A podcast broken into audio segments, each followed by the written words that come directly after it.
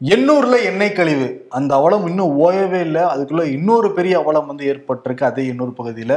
அதுக்கு முன்னாடி மிக்ஜாம் புயல் வந்த சமயத்துல அந்த எண்ணூர் பகுதியில் இருக்கிற சிபிசிஎல் நிறுவனம் எண்ணெய் கழிவுல கொசஸ்தலை ஆத்துல வந்து வெளியேற்ற கொசஸ்தலை ஆறு முழுக்க இப்போ வந்து அந்த எண்ணெய் படிமங்களாக தான் இருக்குது இவங்க வந்து நவீன முறையில் வந்து கக்கூஸ் வாலியை வச்சு தான் அந்த எண்ணெய் வந்து அகற்றிட்டு இருக்காங்க பசுமை தீர்ப்பாயம் வந்து தானாக வந்து விசாரிச்சுட்டு இருக்காங்க விகடன் வெப்டிவியில் வெளியிட்டு அந்த வீடியோ ஆதாரத்தை வச்சு தான் இப்போ வந்து மாநில அரசு முழுக்க முழுக்க அந்த எண்ணூர் பகுதியை கண்காணிச்சுட்டு தான் இருக்காங்க. அதே சமயத்தில் கமலஹாசன் நேற்று வந்து அனுமதி ராமதாஸ் போன்ற அரசியல் தலைவர்களுமே அங்கே போய் பார்வையிட்டு தான் இருக்காங்க.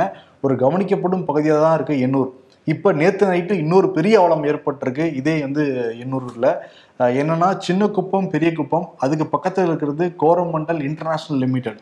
அதுக்கு பக்கத்துல தாளக்குப்பம் அதுக்கு பக்கத்துல நெடுங்குப்பம். கிட்டத்தட்ட எட்டு கிராமத்துக்கு மையத்தில் இருக்கிறதா இந்த கோரமண்டல் இன்டர்நேஷனல் லிமிடெட் அப்படிங்கிற ஒரு பிரைவேட் கம்பெனி. இங்க வந்து அமோனியா வந்து லீக் ஆகி அந்த எட்டு கிராமங்களுக்கும் பாதிப்படைஞ்சிருக்கு. என்ன நடந்திருக்குன்னா எப்பயுமே வந்து அந்த அமோனியா வந்து கப்பல்ல வரும். இப்போ மூணு கிலோமீட்டர் அளவுக்கு ஒரு பைப்லைன் அமைச்சிருக்காங்க. அந்த கோரமண்டல் இன்டர்நேஷனல் லிமிடெடுக்கும். மூணு கிலோமீட்டர் லெவலில் அந்த கடல் வழியாக அந்த பைப்லைன் போகும். அங்கே வந்து கப்பல் வந்து அமோனியா வந்து உள்ளே ஏற்றுவாங்க அது அப்படியே வந்து ஃபேக்ட்ரிக்குள்ள வரும். இதான் நடைமுறை. காலகாலமாக தான் வந்து நடைமுறையில் இருக்கு. இப்போ வந்து கப்பல்லாம் எதுவும் வரவே கிடையாது. கப்பல் அடுத்த வாரம் தான் வரப்போகுது. ஆனால் கூட அமோனியா கரெக்டாக வருமா அப்படின்னு ஒரு டெஸ்ட் ப்ராசஸ் தான் நடக்கும்ல. அதை வந்து பண்ணி முடிச்சிருக்காங்க.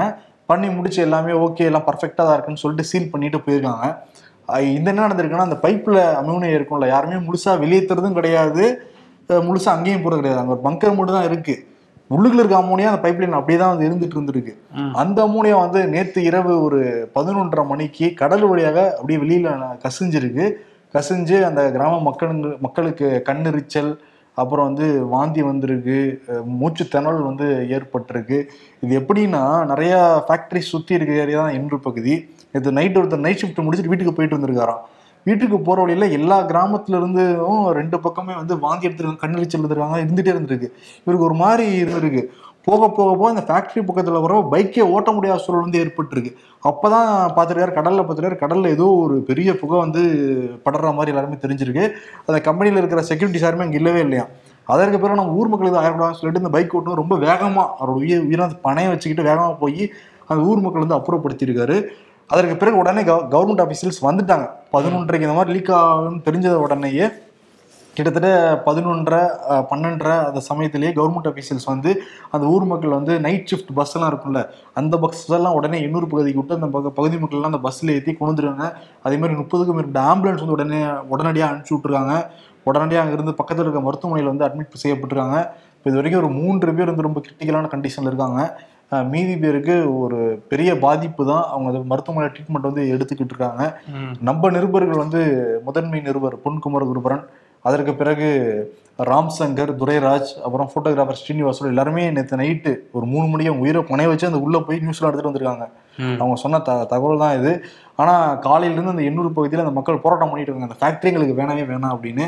இது இன்னொரு விஷயம் என்னன்னா தாளங்குளத்துல ஒரு இரநூறு கட்டுமுறை மீனவர்கள் இருக்காங்க. அவங்க வந்து விசைப்படையெல்லாம் கிடையாது. கட்டுமுறம் இருக்குல்ல அதை வச்சுட்டு உள்ள போய் வந்து மீன் பிடிச்சிட்டு வருவாங்க. இப்ப கட்டுமரத்துல மீன் பிடிக்க போறாங்கன்னா ஐந்து கிலோமீட்டர் சுற்றுலாவுக்குள்ள தான் அந்த மீன் பிடிப்பாங்க. ஆல்ரெடி எண்ணெய் கழிவுலாம் அங்க மீனே கிடையாது. இப்ப வந்து காசிமேடு பகுதியிலலாம் எண்ணூர்ல இருந்து மீனவர்களே மீன் கொண்டு வராதீங்கன்னு சொல்லிட்டு வாய் வழியா சொன்னதுலாம் போர்டே வச்சுட்டாங்க. அவங்ககிட்டயும் சொல்லிட்டாங்க நீங்க மீன் கொண்டு வராதீங்க நான் வாங்க மாட்டோம்ட்டாங்க. இப்போ அந்த மகதி மக்கள் வந்து முழுக்க முழுக்க வாழ்வாதாரம் இழந்து வந்து நிற்கிறாங்க இந்த மாதிரி கம்பெனிஸ் பண்ணுற அட்ராசிட்டி வந்து நாளை. ஆமா இந்த மாதிரி தனியார் நிறுவனங்களால தொடர்ந்து எண்ணூர் பாதிப்படைஞ்சுக்கிட்டே இருக்கு. இது தனியார் நிறுவனம். சிபிசிஎல் வந்து மத்திய அரசு கீழே வர நிறுவனம். தானே? சிபிசிஎல் நிறுவனம். ஆமா மத்திய அரசு நிறுவனம் எந்த நிறுவனமா இருந்தாலும் அந்த மக்களுக்கு வந்து இடையூறா தான் இருந்துட்டு இருக்கு பல ஆண்டுகளா. இப்ப கொஞ்சம் கொஞ்சமா அந்த விஷயங்கள்லாம் வெளியே வந்துட்டு இருக்கு. ஏற்கனவே இந்த எண்ணெய் கசிவுனால கருப்பு கலர்ல மாறி இருந்தது நீரெல்லாம். இப்போ என்ன மாறி இருக்குன்னா இந்த அமோனியா வந்ததுனால வெள்ளை கலர்ல அங்கங்க கடல்ல வந்து நீர் மாறி இருக்கதாகவும் மீனவர்கள் சொல்றாங்க. அதனால ஒட்டுமொத்தமா மீன்பிடி தொழிலே அந்த பகுதியில பண்ண முடியாத ஒரு நிலைமைக்கு தான் போயிருக்கு. ஏன்னா நம்ம ரிப்போர்ட்டர்ஸ் போனப்போ ஒரு மூணு மணி இருக்குங்கிறாங்க. அப்பயே அவங்களால நிக்க முடியலையா? அந்த நெடி வாசம் வந்து தூக்கு தான் ஒரு மாதிரி ஆயிருக்கு. அதையும் மீறி தான் செய்தியத்தில் வந்திருக்காங்க. அப்ப யோசிச்சு பாரு அந்த உச்சகட்டத்தில் எடுத்தப்ப எப்படி இருந்திருக்கும்ட்டு. இன்கேஸ் அந்த கப்பல் வந்து கப்பல் வந்து ஃபுல் ஃபோர்ஸில் அமோனியா உள்ள இறக்கி இருந்தாங்கன்னு வச்சுக்கோங்க யாராலையும் கண்ட்ரோல் பண்ணியிருக்க முடியாது. ஏன்னா காத்து வர்றப்போ மயக்கம் அடைஞ்சிருப்பாங்க. இன்னும் பெரிய டிசாஸ்டரா போய் முடிஞ்சிருக்கும். ஆமா நம்ம போபால்ல பார்த்த அந்த கேஸ் ட்ராஜடிலாம் தான் ஞாபகம் வருது.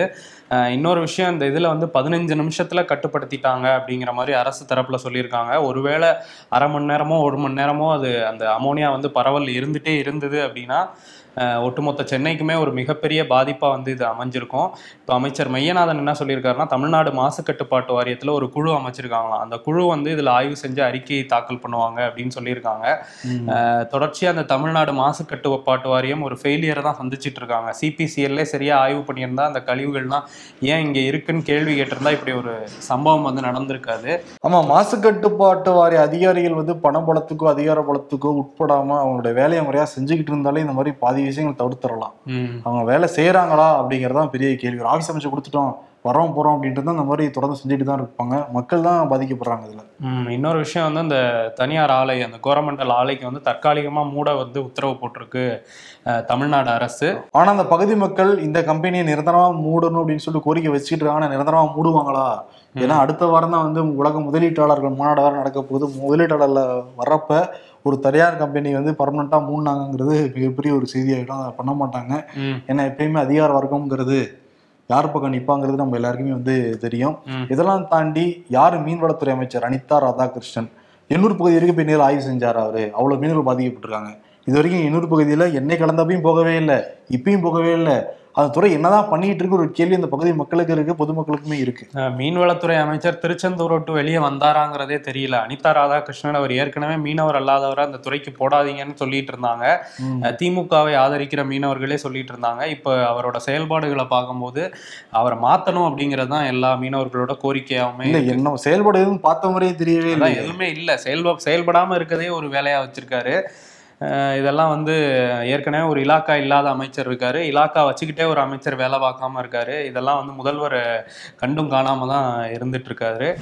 எண்ணூரில் சிபிசிஎல் நிறுவனம் பண்ணதை நம்ம பார்த்தோம். அதே மாதிரி இப்போ தண்டையார்பேட்டையில் இந்தியன் ஆயில் நிறுவனத்துக்கு சொந்தமான அந்த ஆலையில் வந்து எண்ணெய் கசிவு ஏற்பட்டு ஒரு பாய்லர் வந்து வெடிச்சிருக்கு. அந்த பாய்லர் பக்கத்தில் வேலை பார்த்துக்கிட்டு இருந்த இரண்டு ஊழியர்கள் வந்து படுகாயம் அப்படிங்கிற செய்தி வந்து முதல்ல வெளியாச்சு. இப்போ அதில் ஒருத்தர் வந்து உயிரிழந்திருக்கலாம் அப்படிங்கிற தகவலும் வந்துகிட்டு இருக்கு. இந்த மாதிரியான ஆலைகளை சரியாக வந்து அரசும் பார்க்கறதில்ல அந்த ஆலைக்கு சொந்தமானவங்களும் பண்ணுறதில்ல அப்படிங்கிறது தான் இந்த சம்பவங்கள்லாம் காட்டுது. அந்த ஆலைக்கு சொந்தமானதே அரசு தானே மத்திய அரசு தான் ஆமா அவங்க வந்து யார் செத்தா எனக்கு என்ன அப்படிங்கிற நிலைப்பாட்டுல இருந்தாங்கன்னா என்ன பண்றது? ஆமா. அங்க ஊழியர்களும் பாதிக்கப்படுறாங்க. அந்த பகுதிகளில் சுற்றி இருக்கிற எல்லா பகுதி மக்களும் பாதிக்கப்படுறாங்க. இது வந்து டிரான்ஸ்பரன்சியே கிடையாது. அது பிரைவேட் கம்பெனியா இருக்கலாம் இல்ல வந்து கவர்மெண்ட் கம்பெனியா இருக்கலாம். அந்த ஐஓசியில் என்ன நடக்குதுன்னு இது வரைக்கும் வெளியே தெரியவே உறவி உறவினர்கள் முன்னாடி என்ன கதறிக்கிட்டு இருக்காங்க. ம் ஆமா. உள்ள யாரும் என்ன நடக்குதுன்னு தெரிஞ்சுக்க கூடாதுங்கிறதுல வந்து ஐஓசி வந்து தொடர்ச்சியா இப்ப வேலை பார்த்துட்டு இருக்காங்க. ஆனா இதுக்கெல்லாம் மத்திய மாநில அரசுகள் ரெண்டு பேருமே கண்டுக்கல. இனிமையாவது இந்த சம்பவங்களுக்கு அப்புறமாவது ஏதாவது பண்றாங்களான்னு பார்ப்போம். திராவிட மாடல் காவல்துறை மாசம் ஒரு என்கவுண்டர் வந்து நிகழ்த்திக்கிட்டு இருக்காங்க. அவங்களுக்கு ஏதாவது டார்கெட் இருக்கா அப்படிங்கிறது தெரியல. ஆனால் அடிக்கடி செய்திகளை படிக்கிறோம் நம்ம கேட்குறோம். பொதுவாக தமிழ்நாட்டில் அவ்வளோ என்கவுண்டர்கள் நடக்காது. ஆனால் இப்போ நடக்குது அதிகமாக. நேற்று காஞ்சிபுரத்தில் ஒரு என்கவுண்டர் நடந்திருக்கு. என்னன்னா பிரபல ரவுடி இவர் வந்து பிரபாகரன் அப்படிங்கிற சரவணன் அப்படின்னு சொல்றாங்க. இவர் வந்து ஒரு மர்ம கும்பல். ஓட விட்டு அவர் வந்து கொண்டிருக்காங்க அருவாளால் வெட்டி வந்து படுகொலை வந்து செய்யப்பட்டிருக்காரு. அதனால காவல்துறை வந்து ஒரு குழு அமைச்சு யார் இந்த மர்ம கும்பல் அப்படிங்கிறத விசாரிக்க ஆரம்பிச்சிருக்காங்க. அப்பதான் காவல்துறைக்கு தெரிய வந்திருக்கு. வசூல் ராஜா அப்படிங்கிற பிரபல ரவுடிகளோட கூட்டாளிகளா இருக்கிற ரகுவரன் அதுக்கப்புறம் அசன் அப்படின்னு ரெண்டு பேரும் அந்த கொலையை பண்ணியிருக்காங்க அப்படிங்கிறத கண்டுபிடிச்சிடுறாங்க.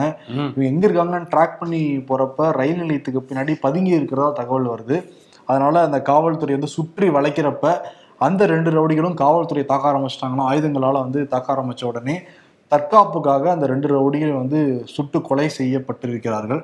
அந்த ரெண்டு ரவுடிகள் என்ன பண்ணாங்களாம் சிறப்பு உதவி காவலர் ராமலிங்கத்தை முதல்ல வெட்டினாங்களாம் அதுக்கு. பிறகு காவலர் சசிகுமாரி வந்து வெட்டினாங்களாம் அதற்கு பிறகு இதை பார்த்துக்கிட்டு இருந்த காவல் உதவி ஆய்வாளர் சுகு சுதாகர் வந்து அவங்க ரெண்டு பேரையும் பார்த்து சுட்டிருக்காரு. அவங்க சரிஞ்சு விழுந்துருக்காங்க. அப்புறம் ஹாஸ்பிட்டலுக்கு எடுத்துட்டு வந்த உடனே அவங்க வந்து இறந்துட்டாங்க அப்படின்னு டிக்ளேர் பண்ணியிருக்காங்க ஓகே எல்லா இடத்துலயும் ஒரே ஸ்கிரிப்ட் தான். என்னன்னா ரவுடிகள் நிச்சயம் ஆயுதம் வச்சிருப்பாங்க. நிச்சயம் காவல்துறைக்கு முன்னாடியே தெரியும். ம் ஆ? ஆமா. எதுக்கு வெட்டு வாங்குறப்ப பக்கத்துல போய் பிடிக்கிறாங்கிறது தெரியவே கிடையாது. ஆமா. பக்கத்துல எல்லாம் பிடிக்கிறதுனா சுட்டு தான் பிடிக்கணும். அது வேற ஒரு ஸ்கிரிப்ட் நீங்க புதுசா எடுத்து கொடுக்குறீங்க.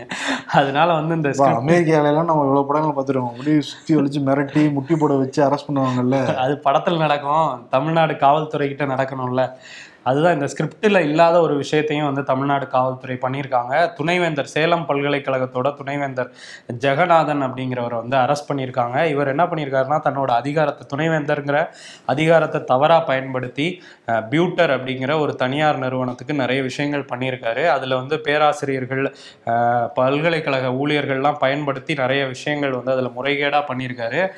இன்னொரு விஷயம் சொல்கிறாங்க பல்கலைக்கழகத்துக்குள்ளே ஒரு இடத்த பல்கலைக்கழகத்துக்கு சொந்தமான இருபத்தி ஏழாயிரம் சதுரடி கொண்ட இடத்த ஆயிரம் ரூபாய்க்கு அந்த நிறுவனத்துக்காக வாடகைக்கு வேற விட்டுருக்காரு அப்படிங்கிற குற்றச்சாட்டுமே இருக்கு. இது தவிர இவர் மேல வந்து ஆசிரியர்கள் நியமனத்துல நிறைய முறைகேடு ஊழல் பண்ணியிருக்காரு. பதவி உயர்வு கொடுக்கறதுல நிறைய ஊழல் பண்ணியிருக்காரு அப்படின்னு சொல்லிட்டு பல்வேறு குற்றச்சாட்டுகள் இருக்கு.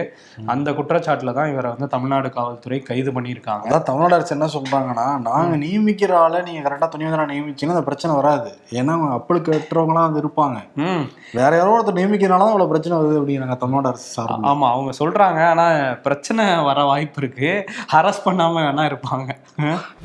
இன்னொரு பக்கம். ஓபிஎஸ் டான்ஸ் பாத்தீங்களா ஓபிஎஸ் டான்ஸ் படுகா டான்ஸ் அது என்னமோ டான்ஸா இல்ல பஞ்சாப் டான்ஸான்னு தெரியல. இவர் என்னமோ ஆடுறாரு அவங்க என்னமோ ஆடுறாங்க. அதான் வந்து பேசிட்டு இருக்காரு நிறைய விஷயங்கள். நான் வந்து வாயை திறந்தேன்னா சில விஷயங்கள் சொன்னேன்னா திகார் சிறைக்கு போயிடுவார் எடப்பாடின்லாம் சொல்லியிருக்காரு. அப்புறம் வந்து இவர் தானே பொ பொருளாளராக இருந்தார். பன்னெண்டு வருஷம் நான் கழகத்தோட பொருளாளராக இருந்திருக்கேன். எனக்கு தனிப்பட்ட முறையில் கொஞ்சம் நெருக்கடி இருக்குன்னு சொல்லிட்டு கட்சி நிதியை ஜெயலலிதா கேட்டாங்களாம். அதுல இருந்து ரெண்டு கோடி ரூபாய் இதை இவர் எடுத்து கொடுத்தாராம். ஒரு மாசத்துல திருப்பி கொடுத்துட்டாங்களாம். இதை வந்து வெளியே சொல்லியிருக்காரு. கட்சி நிதியை தனிப்பட்ட முறைக்கு யூஸ் பண்ணிக்கிறாங்கன்னு கோர்த்து விட்டுருக்காரு. அதான் பொருளாளருங்கிறவரு என்ன கஷ்டம் வந்தாலும் அப்படி கட்சி பணத்தை எடுக்க கூடாது ஆஹ் அப்படி எடுத்தா கூட இப்போ எல்லார்கிட்ட பொதுக்குழு செயற்குழு மெம்பர்ஸ்ட சொல்லணும். சொல்லாம எடுத்து கொடுத்துருக்காரு. கொடுத்துருக்காரு. சரி அது இல்லாம அவங்க கேட்டா- திகார் சிறைக்கு போவாருன்னா இப்போ ரகசியம் தெரிஞ்சு சொல்லாம இருக்கிறது ஒரு தப்பு தானே? அது வந்து அரசோட ரகசியமா இருக்கனால கொஞ்சம் வாயை மூடிட்டு இருக்கேன்னு அவரே சொல்லியிருக்காரு. பட் அவர் வந்து தப்புக்கு துணை போயிருக்காருன்னு அவரையும் சேர்த்து தான் திகார் சிறையில போடுவாங்கங்கிறது அவருக்கு அந்த பாயிண்ட மறந்துட்டாரு. ஓபிஎஸ். ஆனா இன்னொரு விஷயம் என்னன்னா நேத்து அந்த அடிமை பெண்ணுன்னு பேசணும்ல. அடிமை பெண் படத்துல எம்ஜிஆர் வந்து ஒரு மாதிரி நிமிந்து பார்க்க மாட்டாராம் அவரு. ஃபர்ஸ்ட் ஆஃப் ஃபுல்லாவே இப்படி குனிஞ்சுதான் வருவாராம். சர்க்காசம் முடிக்காப்புல தமிழ் விஷயம் எவ்வளவு படம் இருக்கு? எம்ஜிஆர் நடிச்ச படங்கள் இருக்கு. அதெல்லாம் விட்டு அடிமை பெண்ணை தேர்ந்தெடுத்தாரு காரணம் என்னன்னா ஃபுல்லா சர்க்காசமா தமிழ்ல விளையாடி இருக்காரு அவரு. எடப்பாடி இது தெரியாத எடப்பாடி பழனிசாமி நம்ம பெரிய ஆபீஸ்ல நினைச்சிட்டு இருந்திருக்காரு அவரு. அவரு அப்படிதான் நினைச்சு எடப்பாடிக்கும் தெரியல அங்கிருந்த கூட்டத்துக்கும் தெரியல அப்படிங்கிறது தெரியல. இப்ப நம்ம சொல்லியிருக்கோம்ல தெரிஞ்சுக்கிட்டு அவைத்தலைவர் பதவியை பிடுங்குறாரான்னு பார்ப்போம். அதே மாதிரி பாரதிதாசன் பல்கலைக்கழகத்துல அந்த பட்டமளிப்பு விழா. ஜனவரி ரெண்டாம் தேதி நடக்குது. அந்த திருச்சி பன்னாட்டு விமான நிலையத்தை திறந்து வைக்க வராரு பிரதமர் மோடி. கோ பேக் மோடி ஹேஷ்டாக்லாம் ட்ரெண்ட் ஆச்சு. பரப்பி திருப்பி தின்றான்னு நினைக்கிறேன். இப்பதான் நியூ இயர் வேற தொடங்கி இருக்கும் ஆமா இப்ப என்னன்னா அந்த பாரதிதாசன் பல்கலைக்கழக விழாவுல முதலமைச்சர் மு க ஸ்டாலின் கலந்துக்க போறாராம். ஓ. அப்போ ஒரே மேடையில மோடி அப்புறம் ஸ்டாலின். இவர் வருவாரா? ஆளுநர்? ஆர் என் ரவி அவரும் வந்தாருன்னா மூணு பேர் உட்காந்துக்குவாங்க இன்னொரு விஷயம் பிரதமர் மோடி பத்தி பேசும்போது சுப்பிரமணியன் சுவாமி ஒரு ட்வீட் போட்டிருக்காரு. அது பெரிய சர்ச்சையை வந்து கிளப்பியிருக்கு. அந்த ராமரோட பிரதிஷ்ட பூஜை வந்து நடக்க போதில்ல ஜனவரி இருபத்தி ரெண்டாம் தேதி ராமர் கோயிலை திறந்து வைக்கிறாரு. அந்த பிரதிஷ்ட பூஜையில எப்படி மோடி கலந்துக்கலாம்? ராமர் வந்து ஒரு பதினாலு ஆண்டுகள் சிறையில இருந்து வார்லாம் நடத்தி சீதாவை தன்னோட மனைவியான சீதாவை மீட்டுட்டு வந்தவர். இவர் வந்து மனைவியை கைவிட்ட ஒரு மோடி வந்து எப்படி அங்க போய் பூஜை பண்ணலாங்கிற ஒரு கேள்வியை எழுப்பியிருக்காரு. அதுக்கு நிறைய ஆதரவுகளும் அந்த பதிவுகள்ல நிறைய பேர் போட்டுட்டு இருக்காங்க பிஜேபி வீரங்களே போடுறாங்க தெரிவிக்கிறாங்க இவர் பிஜேபி அவங்க எல்லாம் வந்து அவங்க யாருன்னு தெரியல ஆனா நிறைய பேர் அது கீழே நீங்க சொன்னது சரின்னு வந்து போட்டுட்டு இருக்காங்க தனியா வந்து பழைய ராமாயண வீடியோ எல்லாம் எடுத்து போட்டு நிறைய பேர் போட்டுட்டு இருக்காங்க இங்க பாருங்க இப்படிப்பட்ட ராமரை இவர் இது பண்ணலாமான்ட்டு. இன்னொரு விஷயமே மத்திய அரசு பண்ணியிருக்காங்க. ஜனவரி இருபத்தி ரெண்டு பொதுமக்கள் யாரும் வர வேணாம் பிரச்சனை ஆயிரும் பாதுகாப்பு கொடுக்க முடியாது அப்படின்னு சொல்லியிருந்தாங்க. அந்த ராம் மந்திர் ட்ரஸ்ட்ல இப்ப ஜனவரி இருபத்தி நாலுல இருந்து மார்ச் இருபத்தி நாலுக்குள்ள இருநூத்தி எழுபத்தஞ்சு ட்ரெயின் வச்சு ஒரு அஞ்சு கோடி பேரை நாடு முழுவதும் இருந்து ராமர் கோயிலுக்கு இலவசமா சாப்பாடு கொடுத்து இதெல்லாம் கொடுத்து கூட்டிட்டு போறாங்களாம். ராமர் கோயிலுக்கு. இலவசமா கூட்டிட்டு போறாங்க. தேர்தலுக்கு முன்னாடி அந்த மார்ச் இருபத்தி நாலு அதுக்கப்புறம் தான் தேர்தல் வரப்போகுது போல. அதனாலதான் என்ன பண்றாங்கன்னா ஒவ்வொரு ரயில்வே ஸ்டேஷன்லயும் இப்ப சதர்ன் ரயில்வேல பதினோரு ரயில்வே ஸ்டேஷனுக்கு மோடி செல்ஃபி பூத்னு ஒன்று வந்து அமைச்சிருக்காங்க. ஆல் ஓவர் இந்தியாவில் பல இடங்கள் வந்து அமைக்கப்பட்டிருக்கு. இதுக்கான பட்ஜெட் எவ்வளோனா பர்மனண்டா அந்த செல்ஃபி பூத் அமைக்கிறதுக்கு. த்ரீ டி செல்ஃபி பூத் தான். மோடி நிப்பாராம் அது பக்கத்துல இஸ்ரோ ராக்கெட்லாம் போகுது. இஸ்ரோவுக்கும் அவருக்கும் முதல்ல என்ன சம்பந்தம்னே தெரியல. அதுக்கு அமைச்சரா இருக்காரு அவரு. ஆனா இவர் ராக்கெட்டை பத்த வச்ச மாதிரியே ஒரு ஃபீல் அங்க. கையில கொடுத்துக்கிட்டு இருக்காரு. அதுக்கு வந்து எவ்வளவு செலவாம் பர்மனண்டா அமைச்சதுக்கு ஆறே கால் லட்சம் டெம்பரரியா அமைச்சதுக்கு ஒன்னே கால் லட்சம். ஆக மொத்தம் இந்தியா முழுக்க அமைக்கிறதுக்கு ஒரு கோடியே அறுபத்தி ரெண்டு லட்சம் இது வரைக்கும் செலவு பண்ணியிருக்காங்களாம். இப்போ ஆர்டிஐ தரவு மூலியமா வெளியாகிருக்கு ஆர்டிஐ போட்டவரே ஒரு பெரிய ரயில்வேல அபிஷியல் இருந்தவர் தானா. அவரே ஆதங்கப்பட்டிருக்காரு. ஆமா இன்னொன்னு இதுல இன்னொன்னு சொல்றாங்க அந்த பேரிடர்னால ஒரு வீடு இடிஞ்சிருச்சு அப்படின்னா அதுக்கு நிவாரணமே ஒன்றரை லட்சம் ஒரு லட்சத்தி முப்பதாயிரம் தான் கொடுப்பாங்களாம். இவர் ஒரே ஒரு செல்ஃபி பூத்தை வச்சுட்டு அதுக்கு ஆறரை லட்சம் ரூபா போச்சுன்னா எப்படி அப்படிங்கிற டெம்பரவரிக்கு ஒன்னே காலு. பர்மனன்ட்டுக்கு ஆறே காலு பர்மனன்ட்னா அப்ப இவர் தான் பர்மனண்டா இருப்பாரா? அதான் எனக்கு ஆட்சி மாற்றம் வந்துச்சுன்னா? பர்மனண்டா வச்சிருக்காங்க. அது பார்த்தா அப்படி சுத்தி சுத்தி போட்டோ எடுக்கிறாங்களாம். மக்கள் ரொம்ப ஆர்வமா செல்ஃபி எடுத்துட்டு போயிட்டு இருக்காங்களாம். ஒரு போட்டோ எடுக்கணும்ட்டு அப்படியா? எங்க யூபிலயா நீங்க ஊர்ல இருந்து வந்தீங்களே அந்த செல்ஃபி பாயிண்ட் எல்லாம் பாக்கலையா செல்ஃபி பாயிண்ட் தஞ்சாவூர்லாம் வச்சிருக்காங்களாம்ப்பா வச்சிருக்காங்களா? சரி நான் அதை கவனிக்கல. நம்ம ஊர்ல பெரும்பாலும் அதை கவனிக்க மாட்டாங்கங்கிற மாதிரி தான் இருக்கு. இன்னொரு விஷயம் வந்து இந்த எடியூரப்பா கவர்மெண்ட் இருந்தது இல்ல பிஜேபியில அவர் இப்ப முதல்வரா இருந்தப்ப நாற்பதாயிரம் கோடி ஊழல் நடந்திருக்கு அப்படிங்கிறத இப்ப சொல்லியிருக்காரு. பசனகவுடா பாட்டீல் எத்தனால். இவர் வந்து பிஜேபியோட மூத்த தலைவர் அங்க எம்எல்ஏவா அமைச்சராலாம் இருந்தவர். எடியூரப்பா கவர்மெண்ட்ல இப்படி ஒரு ஊழலை பாஜக செஞ்சிருக்கு. கொரோனா டயத்துல நாற்பத்தஞ்சு ரூபா மாஸ்க்கை நானூத்தி எண்பத்தஞ்சு ரூபான்னு கணக்கு காட்டி கொள்முதல் பண்ணாங்க. அதே மாதிரி பெட்டு வந்து வாங்கினாலே இருபதாயிரம் ரூபா வராது. இவங்க வாடகைக்கு எடுக்கிறோம்னு சொல்லி இருபதாயிரம் ரூபா கணக்கு கணக்கு காட்டினாங்க. இதெல்லாம் சேர்த்து நாற்பதாயிரம் கோடி ஊழல் பண்ணியிருக்கு அப்படிங்கிறத இப்போ சொல்லியிருக்காரு. ஏன்னா கொஞ்சம் அதிருப்தியில இருக்காரு பிஜேபி ஆக்சுவலி காங்கிரஸ் தான் போய் சொல்லிட்டாங்க. காங்கிரஸ் என்ன பண்ணாங்க? ஃபார்ட்டி பர்சன்ட் தான் ஊழல் நடந்திருக்குன்னாங்க. இது ஃபார்ட்டி பர்சன்ட் ஊழலாது பாட்டி நாற்பதாயிரம் கோடி? ஒரு மாசத்துக்கு நாற்பத்தஞ்சு ரூபா இங்க இருக்கு நானூத்தம்பது ரூபா எங்க இருக்குப்பா. நானூத்தி நூறு. மடங்களுக்கு மேல ஊழல் நடந்திருக்கு. பல நூறு மடங்கு ஊழல் பண்ணியிருக்காங்க. பிஜேபி ஆனா அமித்ஷாவும் மோடியும் ஊழல் இல்லாத ஆட்சியை பிஜேபியால மட்டும் தான் தர முடியும்னு சொல்லி. சொல்லிட்டு நம்புறதுக்கும் ஒரு பெரிய கூட்டமே இருக்கு. இன்னொரு பக்கம் என்னன்னா பிரதமர் மோடி நம்மளோட காம்படிட்டர் வேற அவரு. யூடியூபர்ல அவருக்கு ரெண்டு கோடி பேரை கிராஸ் பண்ணி போயிட்டாங்க சப்ஸ்கிரைபர்ஸ் அப்படியா? ஒரே ஜாலி தான். எப்படி? ரெண்டாயிரத்தி ஏழுல ஆரம்பிச்சிருக்காரு அக்கௌண்ட்டை அதற்கு பிறகு இப்ப உலகத்திலே அதிக சப்ஸ்கிரைபர்கள் கொண்ட தலைவர் அப்படின்னா பிரதமர் மோடி தானா. ரெண்டாவது இடத்துல பிரேசிலுடைய முன்னாள் பிரதமர். இவர் பொல்சனீரோ தான் ரெண்டாவது இடத்துல இருக்காரு ஓகே. அதாவது நிறைய யூடியூப்லயே நிறைய வேலை பார்க்குறவங்களுக்கு யூடியூப்ல சப்ஸ்கிரைபர் அதிகமாகும். இவர் எப்படி நாட்டுக்கும் வேலை பார்த்துக்கிட்டு யூடியூப் இருபத்தி நாலு மணி நேரம் வேலை பாக்குறாருல்ல யூடியூப்லயா? அண்ணாமலை சொல்றத கேக்குறியா இல்லையா நீ? யூடியூப்லயா? எல்லா வேலையும் சேர்த்துதான் சேர்த்து பாக்குறாரு சரி ஓகே. அண்ணாமலை இன்னொரு நேரம் சொல்லியிருக்காரு. அதான் அது அதான் எனக்கு ரொம்ப ஷாக் ஆயிருச்சு. நிர்மலா சீதாராமன் போராடி தமிழ்நாடு ஹெலிகாப்டர் வந்து கொடுத்தாங்களாம். எதுக்கு போராடணும் தமிழ்நாடுனா மட்டும்? இது வந்து பெருமை கிடையாது. அவமானப்படுற ஒரு மேட்ரு உண்மையை சொல்லிட்டார். ரொம்ப போராட வேண்டியதா இருக்கு தமிழ்நாட்டுக்கு உதவி கேட்கணும்னா. ஏன்னா பண்ண மாட்டேங்கிறாங்க நம்ம இங்கெல்லாம் டாக்ஸ் கொடுக்கறது இல்லையா? நம்ம தான் அதை நிறைய மாநிலங்களை விட பிஜேபி ஆள்ற மாநிலம் நிறைய டாக்ஸ் நம்ம தான் கொடுக்குறோம். பல மணி அதிகமாக கொடுக்குறோம் ஆனா நமக்கு ஒரு பேரிழப்பு ஏற்பட்டிருக்குன்னா நம்ம இங்க போராடி வாங்கணுமோ அதை பெருமையார நம்ம கிட்ட வந்து பேசுவாங்களாம் இன்னொரு விஷயம் என்னன்னா இங்க மத்திய அரசு நிறுவனங்கள் எல்லாமே இருக்கு. மத்திய அரசு ஊழியர்களும் இருக்காங்க. உளவுத்துறையும் இருக்கு. இவ்வளவு பெரிய டிசாஸ்டர் நடந்திருக்கு மத்திய அரசுக்கு தெரியாதா? அவங்கள உடனே எல்லாம் அனுப்பணும். இதுக்கு நம்ம பேசணும் ரெக்கமெண்ட் பண்ணணும். அப்புறம் போனா போதும் அனுப்புவாங்களாம் இங்க? இது என்ன நியாயங்கிறோம். ஆமா இப்படிதான் பண்ணிட்டு இருக்காங்க தொடர்ந்து மத்திய அரசு. இன்னொரு விஷயம் வந்து ராகுல் காந்தி இருக்காருல்ல அவர் பாரத் ஜோடோ யாத்திரை நேத்தே சொல்லியிருந்தோம் டூ பாயிண்ட் ஒன்னு அதுக்கு பேரை மாத்திருக்காங்க. பாரத் நியாய யாத்திரை அப்படின்னு சொல்லிட்டு ஜனவரி பதினாலாம் தேதி மணிப்பூர்ல ஆரம்பிக்கிறாரு. மார்ச் இருபதாம் தேதி டு வெஸ்ட் ஆமா ஈஸ்ட் டு வெஸ்ட் வராரு. மணிப்பூர்ல வந்து ஆரம்பிச்சு மும்பைல மகாராஷ்டிரால வந்து மும்பைல முடிக்கிறாரு. பதினாலு மாவட்டங்கள் யூபி ராஜஸ்தான் குஜராத் அப்புறம் நார்த் ஈஸ்ட் மாவட்டங்கள் ஜார்க்கண்ட் ஒடிசான்னு எல்லா பக்கமும் போயிட்டு ஒரு எண்பத்தைந்து டிஸ்ட்ரிக்டை ஆறாயிரத்தி இரநூறு கிலோமீட்டரை கவர் பண்ணுவாரு அப்படின்னு சொல்லி அஹ், காங்கிரஸ்ல இருந்து சொல்லியிருக்காங்க. அஹ், நேத்து ஹரியானால அந்த சாராங்கிற கிராமத்துக்கு போய் பத்மஸ்ரீ விருதை திருப்பி கொடுத்தாருல பஜ்ரங் புனியா அவர் அவரை வந்து சந்திச்சிருக்காரு. நிறைய மல்யுத்த வீரர்களை வந்து சந்திச்சிருக்காரு. சந்திச்சது மட்டும் இல்லாம அவங்களோட அந்த பயிற்சியெல்லாம் வேற எடுத்துக்கிட்ட காட்சிகளும் வந்து வெளியிட்டிருக்காங்க. வினேஷ் போகட்ட அறிவிச்சிருக்காங்க. அவங்களுக்கு கொடுத்த மத்திய அரசு கொடுத்த எல்லா விருதையும் திருப்பி தர போறதா சொல்லியிருக்காங்க.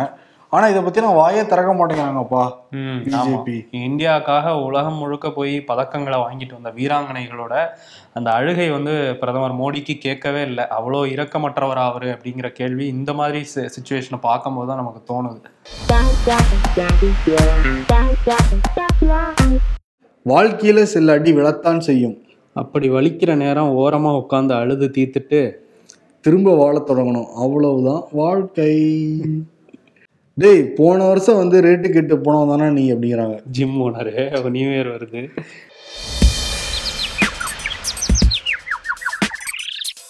ஒரு தரமான கார சட்னி தாண்டா எட்டு தோசையா ஒன்பது தோசையான்னு முடிவு பண்ணுது வீட்டுல நம்ம அரசியலே பேசாம சாப்பாடு விஷயத்து நல்லா இருக்குல்ல? கூட்டணி கிடையாதுன்னு தான் சொன்னனே தவிர அந்த கட்சி சொல்றபடி நான் கேட்க மாட்டேன்னு சொல்லவே இல்லை. எடப்பாடி அரசியல்ல இதெல்லாம் சாதாரணமாப்பா.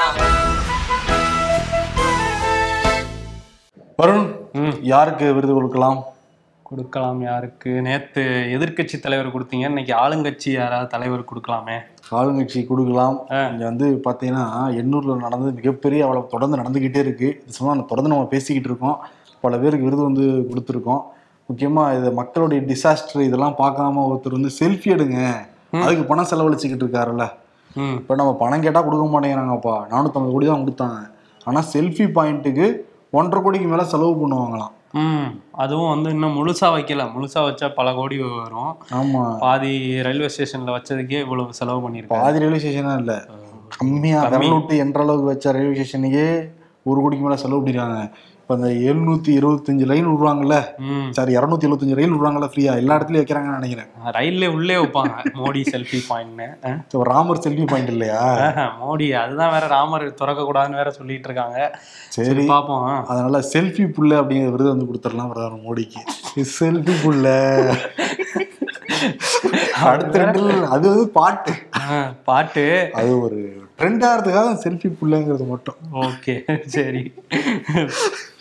சரி அது பாட்டு தான் சார் எது சத்தையாவை பாக்குறேன் இல்ல இல்ல ஓகே. அவருக்கு செல்ஃபி அவரை புள்ளலாம் சொல்லலாமா அது ஒரு பாட்டு செல்ஃபி எடுக்கிறாரு அதுக்காக கொடுக்குறதா ஓகே சரி. ஓகே என்ன இருந்தாலும் மாண்புமிகு பிரதமர் அல்லவா? ஆமா பிரதமர். கொடுத்துட்டு விடைபெறுகிறோம். நன்றி வணக்கம். நன்றி.